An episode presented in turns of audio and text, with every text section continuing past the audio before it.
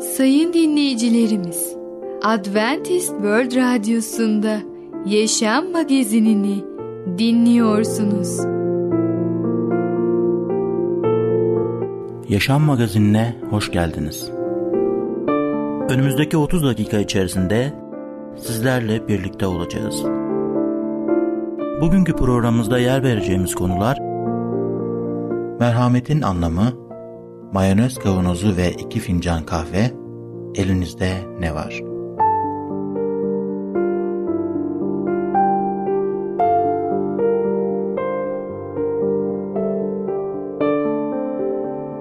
Adventist World Radyosu'nu dinliyorsunuz. Sizi seven ve düşünen radyo kanalı. Sayın dinleyicilerimiz, bizlere ulaşmak isterseniz e-mail adresimiz radio@umuttv.org radio@umuttv.org. Bizlere WhatsApp yoluyla da ulaşabilirsiniz. WhatsApp numaramız 00961 357 997 867 06 00961 357 997 867 06. Şimdiki konumuz merhametin anlamı. Gerçek merhamet nereden geliyor? Merhaba değerli dinleyicimiz. Bereket Dağı'ndan Düşünceler adlı programa hoş geldiniz. Ben Tamer ve Katrin.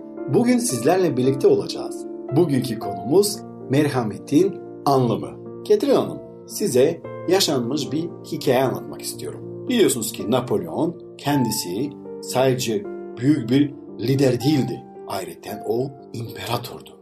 Koskoca bir imparatorun başındaki devlet lideri. Ve bir anne evladı için, oğlu için yalvarmaya gelmiş imparatordan. Lütfen imparatorum, lütfen yardım edin oğluma. İmparator bakmış anneye, demiş ya nasıl yardım edeceğim? Hiç yardım etmeye hak etmiyor. Aynı suçu 2 kez işlemiş. Aynı hakareti 2 kez yapmış oğlunuz. Anne tabii ki ısrar etmiş. Lütfen ne olur ona merhamet gösterin. İmparator Napolyon bakmış anneye, bakın demiş. Oğlunuz merhamet hak etmiyor. Kesinlikle kabul etmiyorum demiş Napolyon. Anne de demiş, sayın imparatorum, merhamet zaten hak edilmiyor. Hak edilecek bir şey varsa o zaman o merhamet olmuyor ki. Onun hakkıdır. Ancak hak etmediği zaman siz insana merhamet gösteriyorsunuz. Napolyon düşünmüş ve demiş, evet o zaman ben de oğlunuza merhametimi gösteriyorum ve ölüm cezasını kaldırıyorum. Oğlunuz yaşasın demiş. İşte bu merhamettir. Hak etmediğimiz halde bize gösterilen bir iyilik, bir yardım. Tabii ki bu sadece imparator değil, bütün evrenin yaratıcısı Yüce Allah da bize o merhameti gösteriyor. Biz konumuzda merhametle ilgili 3 ana soruya cevap vermeye çalışacağız. Merhamet ne anlama geliyor? O da bugünkü konumuz. Merhamet hayatımızda nasıl görünüyor? Ve merhametin değeri nedir? Şimdi ilk soruyla başlayalım. Merhamet ne anlamına geliyor? Yunanca'da kullanılan kelime eleos, anlamı şudur: şefkat, merhamet ve başkasının acılarına karşı duyarlı olmak. İbranice'de benzer kelimeler kullanılmıştır. Başkasının acılarına ortak olmak, başkasının duygularını paylaşmak. Örneğin bir arkadaşım genelde sokakta dilenen bir bayan görürsem ona muhakkak birkaç lira veriyorum demişti. Ama aslında bu henüz merhamet değildir. Merhamet karşı tarafının acısını görünce bu acıyı hissedip harekete geçmektir. Merhamet ilk aşamada 2 boyutta yaşanmaktadır. İlk aşama acıyı hissedip ortak olmak ve ikinci aşama harekete geçmektir. Acıya ortak olmak, acıyı hissetmek, onun duygularını paylaşmak çok önemlidir.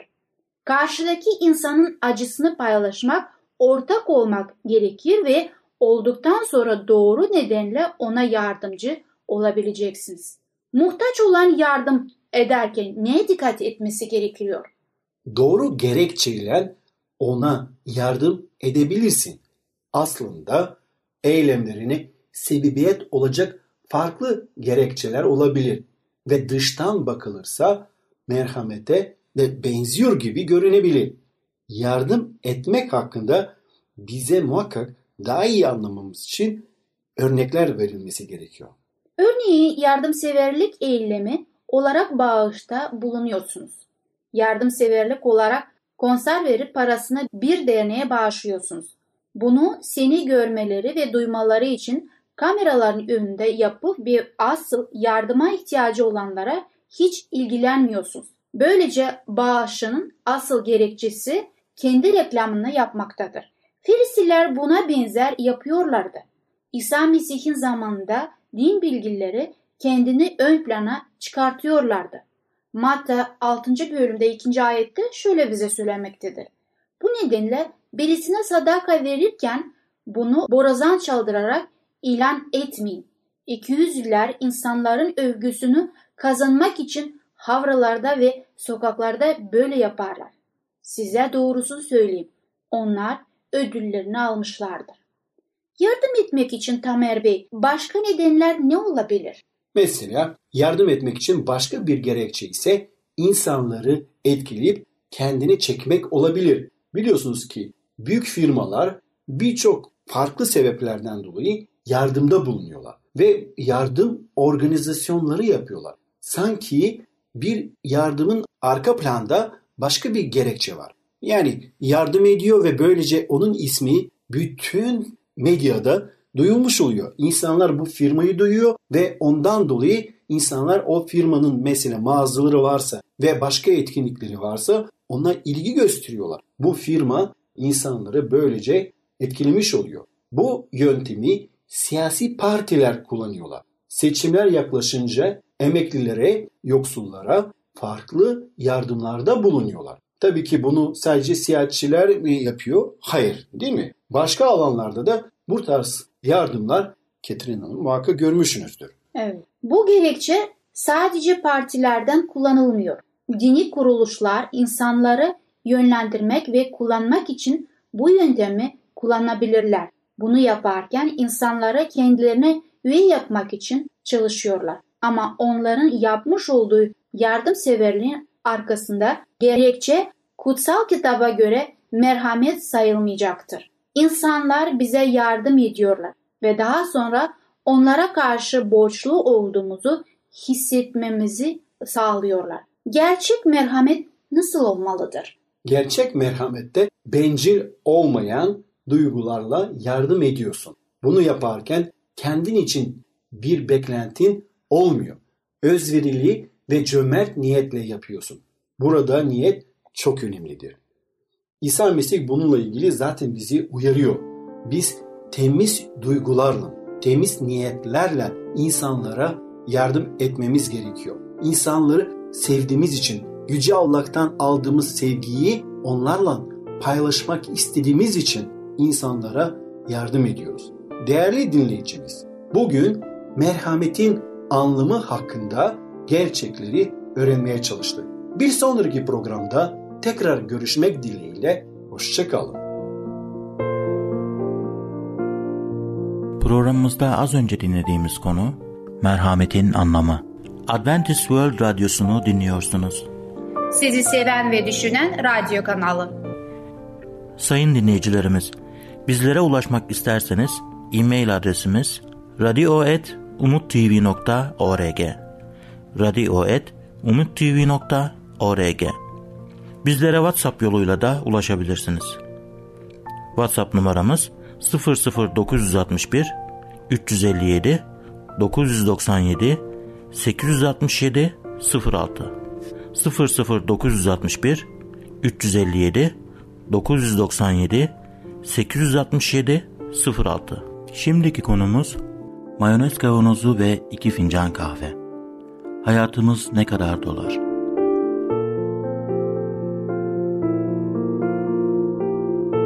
Merhaba ufaklık, ben Fidan. Çocukların Dünyası adlı programımıza hoş geldin. Bugün nasılsın bakalım? Umarım keyfin yerindedir.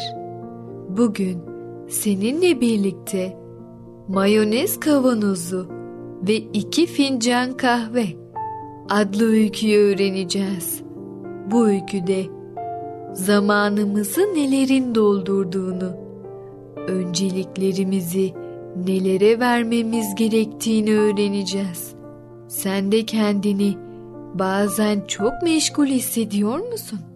Büyükler genelde öyle hisseder. Bakalım, meşgul hissetmemek için önceliklerimizi nelere vermemiz gerekiyor? Mayonez Kavanozu ve İki Fincan Kahve. Bir gün bir felsefe profesörü elinde birkaç kutuyla derse gelir. Ders başladığında hiçbir şey söylemeden kutuların birinde bulunan büyükçe bir mayonez kavanozunu kürsünün ortasına koyar ve içini ağzına kadar tenis toplarıyla doldurduktan sonra öğrencilere kavanozun dolup dolmadığını sorar. Öğrenciler hep bir ağızdan kavanozun dolduğunu söylerler. Bu sefer profesör önünde bulunan kutuların birinden çakıl taşlarını alarak kavanozu koymaya başlar ve her seferinde kavanozu çalkalar. Böylece çakıl taşları mayonezin içinde kayarak tenis toplarının aralarındaki boşlukları doldurur. Bu işlemden sonra tekrar öğrencilerine kavanozun dolup dolmadığını sorar. Onlar da evet doldu derler. Profesör bu defa masanın üzerindeki diğer kutuyu eline alır ve içindeki kumu yavaşça kavanoza döker. Tabii ki kumlar da çakıl taşlarının aralarındaki boşlukları doldurur ve tekrar öğrencilere kavanozun dolup dolmadığını sorar. Öğrenciler de koro halinde evet doldu derler. Bu sefer profesör masanın altında hazır bekleyen iki fincan kahveyi alır ve kavanozu boşaltır. Kahve de kumların arasında kalan boşlukları doldurur. Öğrenciler gülerler. Profesör öğrencilerin gülüşünü destekleyerek evet der. Ben bu kavanozun sizin hayatınızı simgelediğini ifade etmeye çalıştım. Şöyle ki bu pinpon topları hayatınızda önem verdiğiniz şeyleri temsil ediyor. Aileniz, çocuklarınız, sağlığınız, arkadaşlarınız ve sizin için önemli olan diğer şeyleri. Diğer şeyleri kaybetseniz de bu önemli şeyler kalır ve hayatınızı doldurur.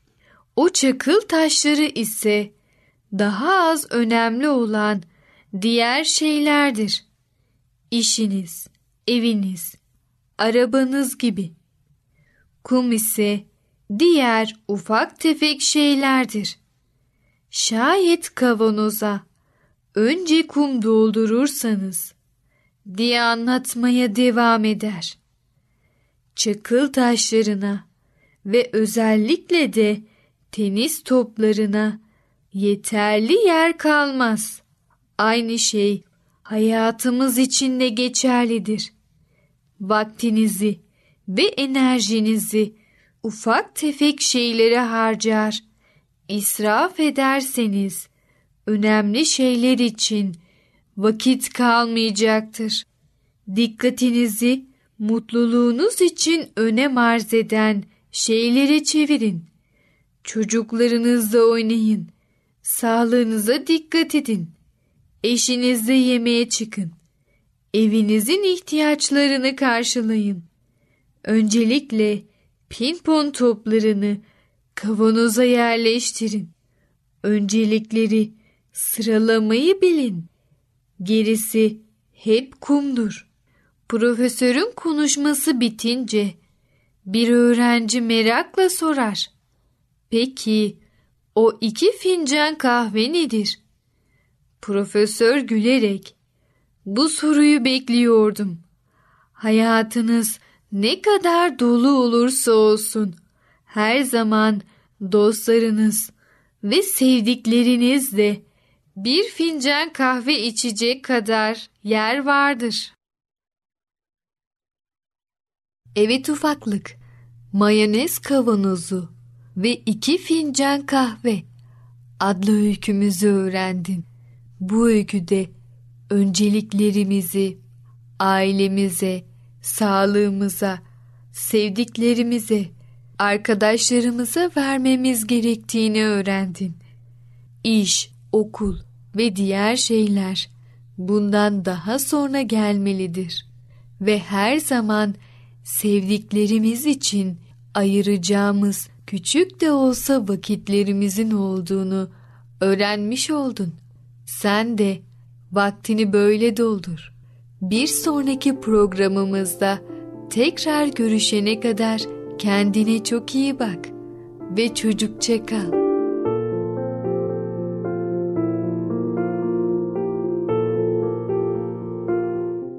Programımızda az önce dinlediğimiz konu Mayonez Kavanozu ve İki Fincan Kahve.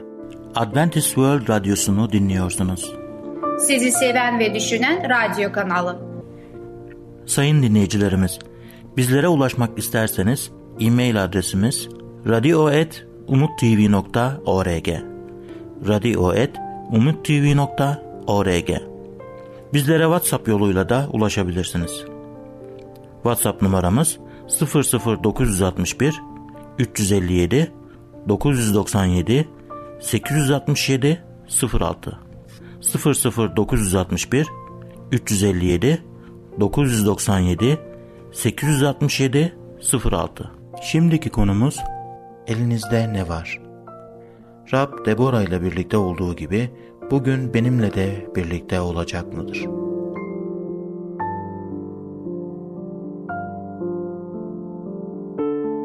Sevgili dinleyicimiz merhabalar. Kadın Olmanın Gücü adlı programa hoş geldiniz. Ben Katrin. Bugün sizlere paylaşmak istediğim konunun ismi sizin elinizde ne var?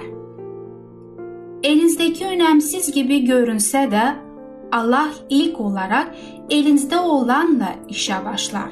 İlk başta Allah'ın bu soruyu Musa'ya sorduğunu görüyoruz ve bu sorunun hikmeti günümüze kadar ulaşır. Musa'ya yanan çalıda Allah'la karşılaşmış ve bu iş için doğru kişi olmadığına dair bütün sebeplerini saydıktan sonra Allah kendisine bir soruyla karşılık verdi. Çıkış kitabında 4. bölümde 2. ayette bu soruyu bulabiliyoruz. Rab, elinde ne var diye sordu. Musa, değnek diye yanıtladı.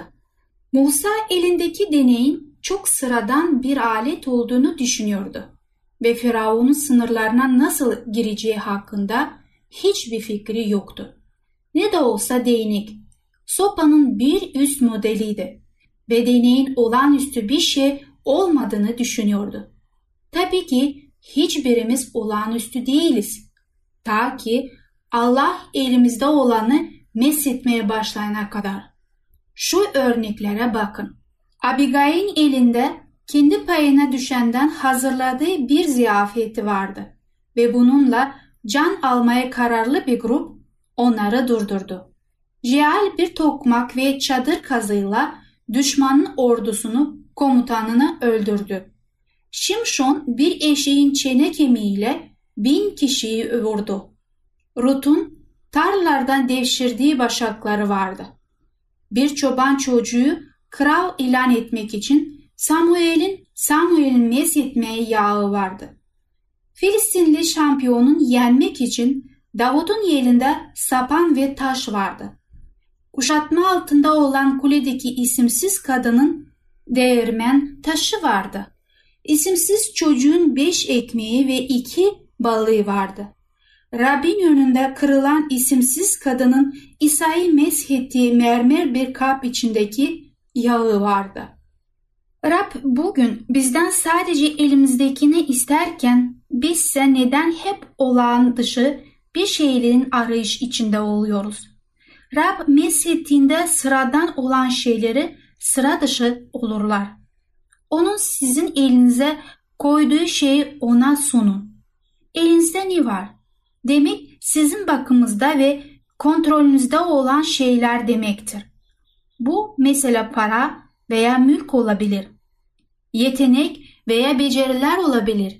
Elinizde olan esirgemeniz veya vermek istememeniz genellikle kalbinizde yatanı ortaya çıkarır. Ben başarısızım diyebilirsiniz. Bugüne kadar ne yapmaya çalıştıysam başarılı olmadım. Bugün Allah'ıma sunacak elimde hiçbir şey yok düşünürsünüz. Ama unutmayın, Musa'nın elinde basit bir değnek vardı. Bütün bu değnekle Allah Musa aracılığıyla Mısırların başına ne geldiyse onunla vermiş oldu. Bakın kendinize, bugün en çok neyi yapabiliyorsunuz? Mutlaka hayatınızda bir şeyler yapabiliyorsunuz, bir şeyler yapmayı beceriyorsunuz. Onu Rabbin önüne getirin. Rab da size bu durum aracılığıyla bereketini vermiş olacak. Biz zayıf olmakla ancak o zaman onun görkemliğini görebiliriz. Güçlü olduğumuz zaman o gücü kendimize ait olduğunu düşünebiliriz. Değerli dinleyicim, bugün zayıf olmaya korkmayın. Zayıf olmak suç değildir. Ancak zayıflığımızda Allah'ı görebileceğiz. Ve zayıflığımızla Allah'ı diğer insanlara da göstermiş olabileceğiz. Ancak zayıflığımızla Allah'a yaklaşabiliriz. Çünkü zayıf insan tamamen karşındaki güçlüye teslim olabilir. Zayıf olduğumuz halde sizler aracılığı yaptığında ilk önce siz onun sizde neler yapabileceğini göreceksiniz. Sonra Allah sizde övülecek ve etraftaki insanlar da bunu fark edecek. Siz diğer insanlar için bu dünyada küçük bir köprü olabilirsiniz ve insanlar sizin aracılığıyla Rab'be gelir ve onlar da bu güzelliği, bu bereketi, bu mutluluğu tadabilirler. Elçiler İşlerinde 4. bölümde 30. ayette söylemektedir. Kutsal Ruh'un İsa'nın adıyla hastaları iyileştirmek için, belirtiler ve harikalar yapmak için elini uzat. Peki bu nasıl başarılır? Biz elimizdekini salıverirsek, o da kendi elindekini salıverir. Göksel Baba, İsa ismiyle sana geliyorum. Benim elimde olanı açığa çıkar. Senin şifan ve büyük gücün hayatımda ve etkim altında olan her şey üzerinde açıkça görünsün. Baba, senin sözünün hayatımda beden aldığı her alanda beni meshet. Bütün bunlar senin istediğin kanalından bildirirsin. Yazacağım, konuşacağım, ilahi söyleyeceğim, vereceğim, ortaya çıkartacağım, hizmet edeceğim, hayatımı hikmetle senin işine adacağım. İçimdeki ana kalbini uyandır. Doğru anın ehmetini anlamayı Yael'e verdiğin gibi bana da ver. Kendi hayatımda ve çevremdekilerin hayatında bir fark yaratmak istiyorum. Elimde olan şeyin gücünü bana göster ki başkalarına bir cevap olayım ve hiçbir zaman onların problemi olmayayım. Savaşabilmem için elimde olanı meshet. Amin. Şimdi şu anda bu şekilde sizler de dua edebilirsiniz. Değerli dinleyicimiz, bugün sizlerle birlikte Sizin Elinizde Ne Var adlı konumuzu dinlediniz. Bir sonraki programda tekrar sizlerle birlikte olmaktan çok mutlu olacağım. Şimdilik sevgiyle ve esenlikle kalın. Programımızda az önce dinlediğimiz konu "Elinizde ne var?" Adventist World Radyosu'nu dinliyorsunuz. Sizi seven ve düşünen radyo kanalı. Sayın dinleyicilerimiz, bizlere ulaşmak isterseniz e-mail adresimiz radio@umuttv.org radio@umuttv.org. Bizlere WhatsApp yoluyla da ulaşabilirsiniz. WhatsApp numaramız 00961 357 997 867 06 00961 357 997 867 06. Gelecek programımızda yer vereceğimiz konular: cehennem, bedenimizdeki temizleme sistemi, şimdiki anın gücü. Yaşam Magazini adlı programımızı pazartesi, çarşamba ve cuma günleri aynı saatte dinleyebilirsiniz.